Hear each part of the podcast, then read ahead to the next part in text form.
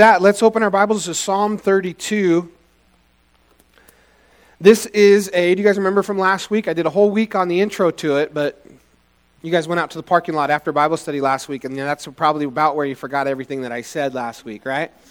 But, anyways, this is a penitent psalm. It's a psalm of repentance.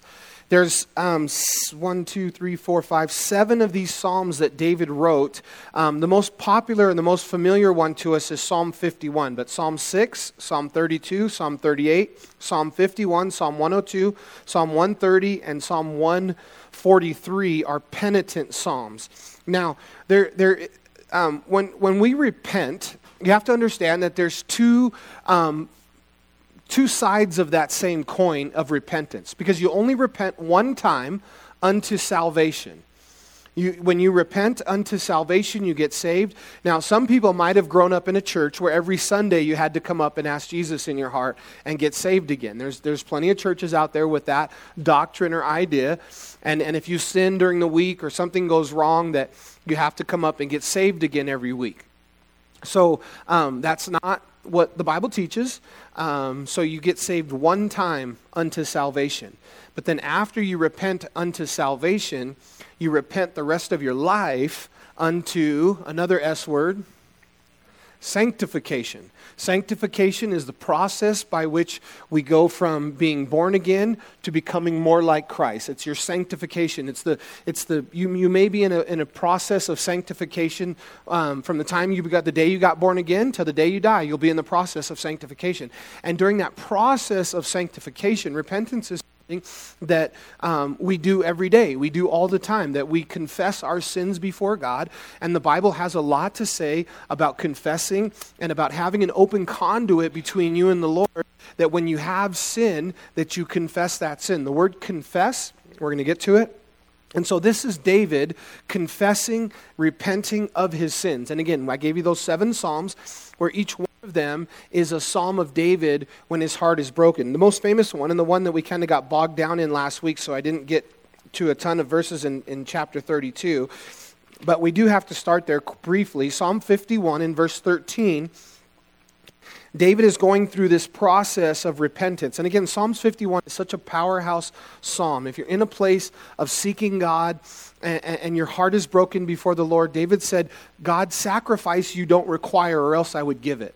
Sacrifice meaning that, that you, you give money, you go serve, you go do something of yourself to, to make amends with God, that you've sinned and, and you want to go pay God back and, and make some kind of sacrificial part of your life as a gift to God. In the Old Testament, those sacrifices could have been literally taking your sheep, which was part of your livelihood, and, and, and how many sheep you had. They didn't have bank accounts, they had sheep accounts. And so they had cattle accounts and these things. So when you took those and you sacrificed them, it cost you something, but it was a sacrifice. And, and David says to the Lord, You do not require sacrifice. If, you, if, if what you wanted from me was sacrifice, I would give it. And what did David say? He said, But you desire, what God wants from you and me is a broken and a contrite spirit, O God. And, and this is something that you can't sacrifice for. You can't, you can't manufacture. You have to seek the Lord and come to a point in your life where you're broken. We ended last week by talking about this, this point where we get to where we repent and we get and we have a broken and a contrite spirit. And there was one particular character in the Bible in the Old Testament in the book of Genesis, and his name was Jacob. And um, anybody in here named Jacob? Anybody in here have a kid named Jacob? You have a son, Jacob? Okay, close your ears. I'm going to bag on you for a minute. um, Jacob is not a, a good name. It, Jacob means heel catcher, surplanter. Jacob was a dirty, rotten scoundrel. Um, now, Jacob is not, don't get me wrong, lots of Jacobs, so that's, that's good Jacobs, right? And Jacob's a Bible name. But the name itself in, in Hebrew, it was because when, when Esau and Jacob were born, they were twins in the womb. Jacob was holding on to Esau's heel. Now, how did these two infants, only because the Spirit of God would have known, and, and the story that they're in the, the Bible in Genesis, he's hanging on to his brother's heel. Why? Because the one that comes out first has the birthright, the one that comes out first has preeminence. And so in the womb, Jacob understands this and he's hanging on to Esau's heel, like, no, me. And so his dad seen that and he called him heel catcher. And then in his life, Uh, Jacob was a deceiver. He deceived his brother Esau.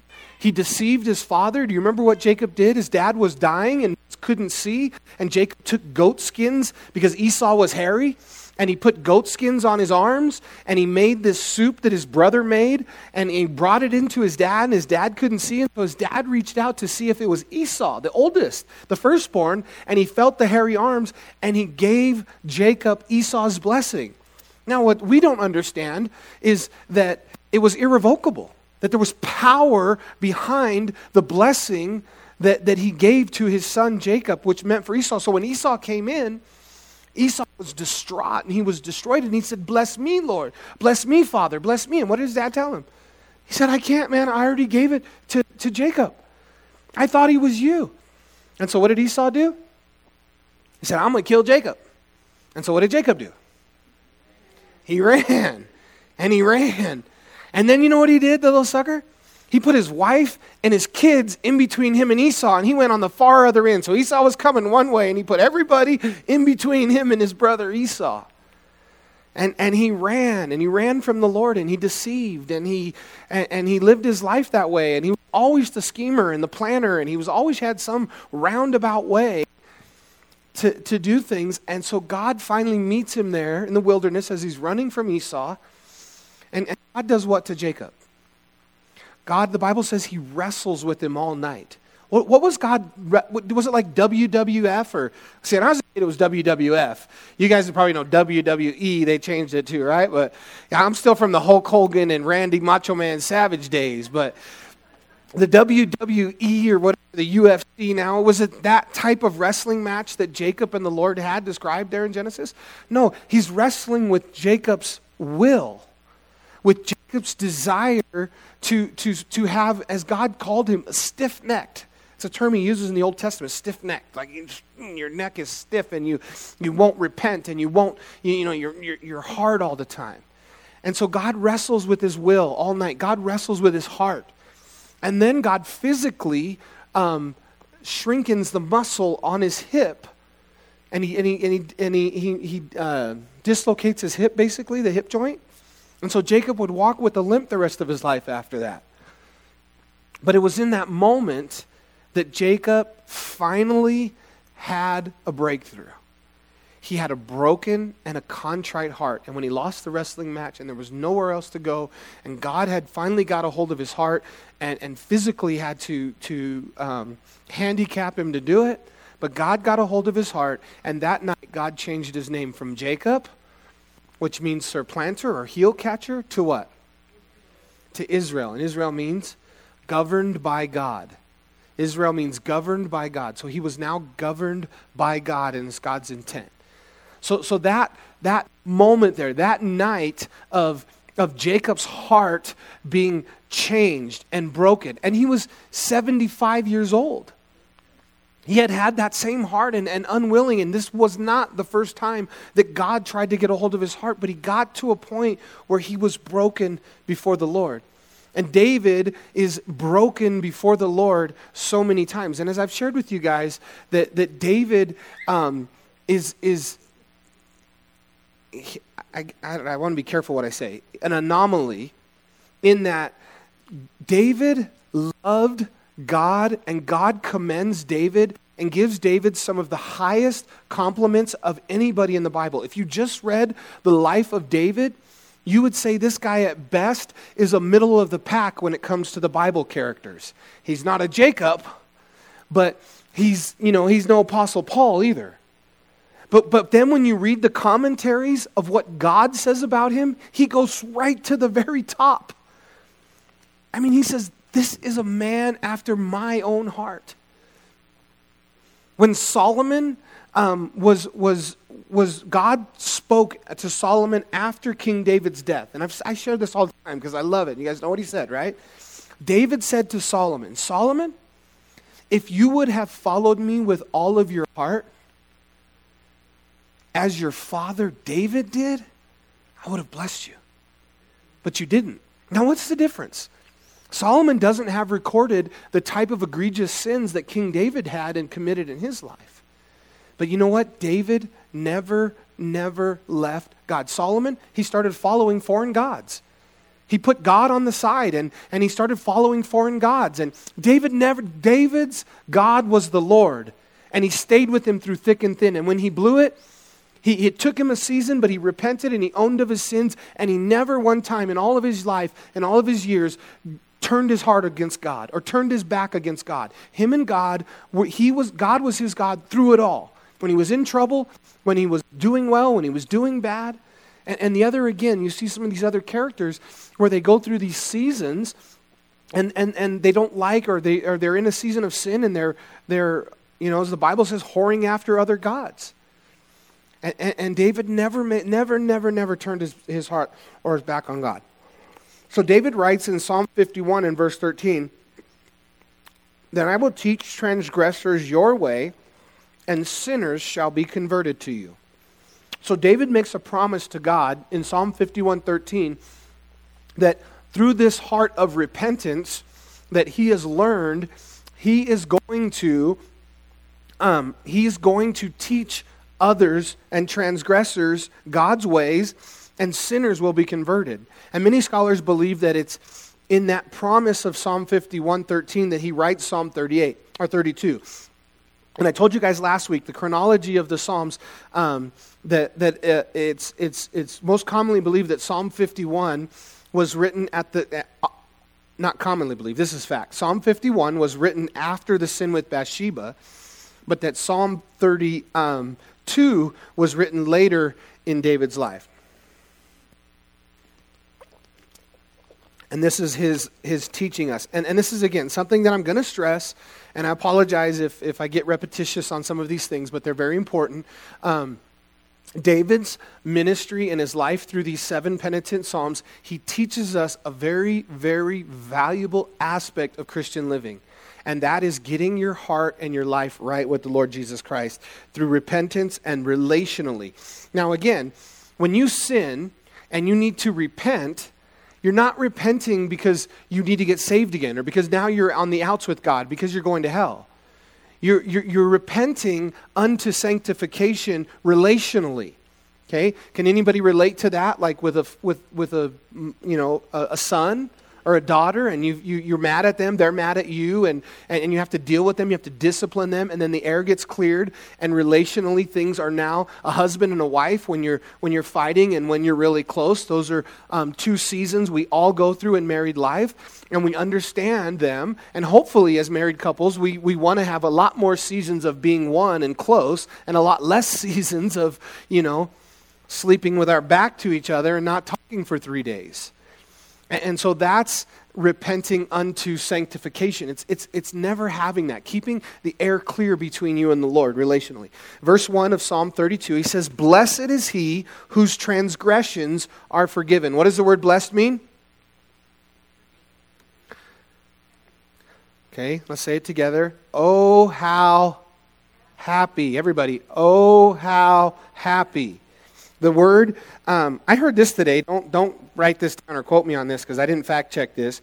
But the word um, blessed in the, in the Hebrew is Esher. That's fact. E S H E R, Esher. And somebody said that the, the, the, the boy's name, you guys know me named Asher? I, I, one of my sons have a friend named Asher. That that name Asher comes from that. And Asher, the derivative in the Hebrew, is happy. And, and so it's a popular name. And that is true. That the word um, blessed here, the Hebrew word is Esher or Asher, and so it means happy. Oh, how happy is he whose transgression, transgressions are forgiven. You know what's so ironic? This is so true about every aspect of life. But, you know, if you're outside of Christ, you're, you're spending your life trying to find happiness. You're spending your life trying to find joy, usually in sin or in other behaviors that don't bring happiness or don't bring joy. But, but here David is saying where, where, where people will search the world high and low, to and fro to find happiness, David talks about a condition for you and I that, that where we're happy is when we're in a position where God has forgiven us of our sins. when you know that you're forgiven, when God has spoken to you, He's cleared the air, and that's where you find joy. And, and, and what is the, the, the result of, of your sins being forgiven? Is that relationally, you're, you're intimate with God, you're close with God. And so that person is, is happy, and oh, how happy. Now, again, I told you guys last week, um, there's a note there in your margin, and it says maskil, M A S C H I L. This psalm is, is, is a psalm, it's a maskil psalm. Um, and it's a song that that term that hebrew term is a psalm of instruction. And so it's instructing a heart. Now all of the psalms as i told you guys on day one are songs. This is a song book of israel and they were sang. This particular psalm 32 would have been sung on the last day of yom kippur which was um, last Wednesday when we studied this was the last day of Yom Kippur. So this song was being sung in all of the Hebrew and Jewish celebrations of Yom Kippur around the world. So this is that psalm that they sing on the last day of Yom Kippur. It's a psalm of instruction. And again, it's a penitent psalm. Blessed is he whose transgression is forgiven, whose sin is covered. Blessed is the man to whom the Lord does not impute iniquity now, I want you to notice that there's three different terms used um, in verse 1 and 2 uh, for sin. Can you guys look down and find those three different terms for sin? Shout them out when you get them. Transgressions, sin, and what's the other one? Iniquity. What, what are those? Are those um, the same thing? Well, in essence, they all fit under the same category, yes. But um, if we're being technical, a transgression is like a knowing sin. So, example, I draw a line in the sand and I say, do not step on the other side of that line. And you see the line, you know it's there, you know it's wrong, and you just willingly step over it. The word um, sin, the Greek word is hamartia, and it's, it, it, it technically means missing the mark. So it could be related to lots of things where you miss the mark. We can take it in a, dart analogy. And so if, if I'm playing darts, I'm aiming for the bullseye, and I'm doing my best to hit the bullseye, and I'm missing the mark. That's, that's hamartia, that's sin, to miss the mark. And so, you know, I may be trying my best, and, and sometimes in life, you know, you, you, you let anger get the best of you, you do something, you lash out, you, you, you know, you stumble into something that, you know, you're not supposed to be looking at, and you linger, and, and you've missed the mark. You've sinned. Um, and then the last one, iniquity, is. Um, this one is more in the, in the nature of, of a twisted heart or guile. We, we, we, we commit iniquity, we have iniquity because that's what's built in our heart. The Bible says that, you know, iniquity is built into the heart of a child and the rod of correction drives it far from him. And so iniquity comes from just a sinful nature, a twisted heart, and, and, and iniquity will, will grow in your heart as if it goes unrepentant and unchecked. The Bible says that it's, it's like a hot iron that passes over your heart every time you eh, commit iniquity and you continue with a twisted heart. And listen, that's why David said in Psalm 51, in one of the most important lines in all of Psalm 51, he said, God created me a clean heart, O God. And the word he used for create is the same word that God uses in Genesis 1 when he says, In the beginning, God created. The word, the Hebrew word is bara. Bara means to create from nothing. Only God can create from nothing. I can give you materials and you guys could make me a pulpit, but you can't make me a pulpit out of thin air. God, the Bible says, speaks. matter of fact, in Psalm 33, um, look at Psalm 33